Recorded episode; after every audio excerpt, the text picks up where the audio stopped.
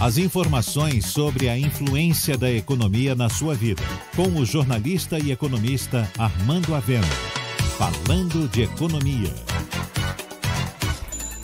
Indagam-me se a libertação do ex-presidente Lula teria algum efeito sobre a implantação do programa liberal que está sendo tocado pelo ministro Paulo Guedes.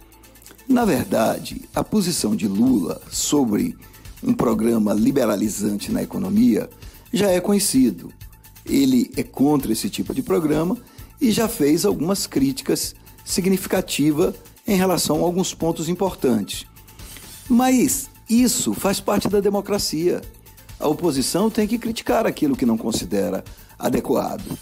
Já com relação ao governo, na verdade, a libertação de Lula pode fazer com que o presidente Bolsonaro e seus ministros foquem mais na necessidade de implementar o pacote de medidas e de avançar mais na recuperação da economia. Na verdade, não havia oposição até a liberação de Lula. E com isso, o presidente Bolsonaro se dava ao luxo de fabricar crises todos os dias e de criar problemas com relação a declarações e outros aspectos. Agora, ele tem oposição. Oposição, inclusive, com relação ao seu projeto econômico.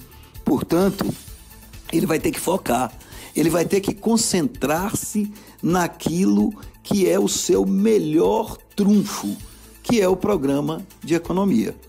Na verdade, o programa econômico é quem sustenta o governo Bolsonaro.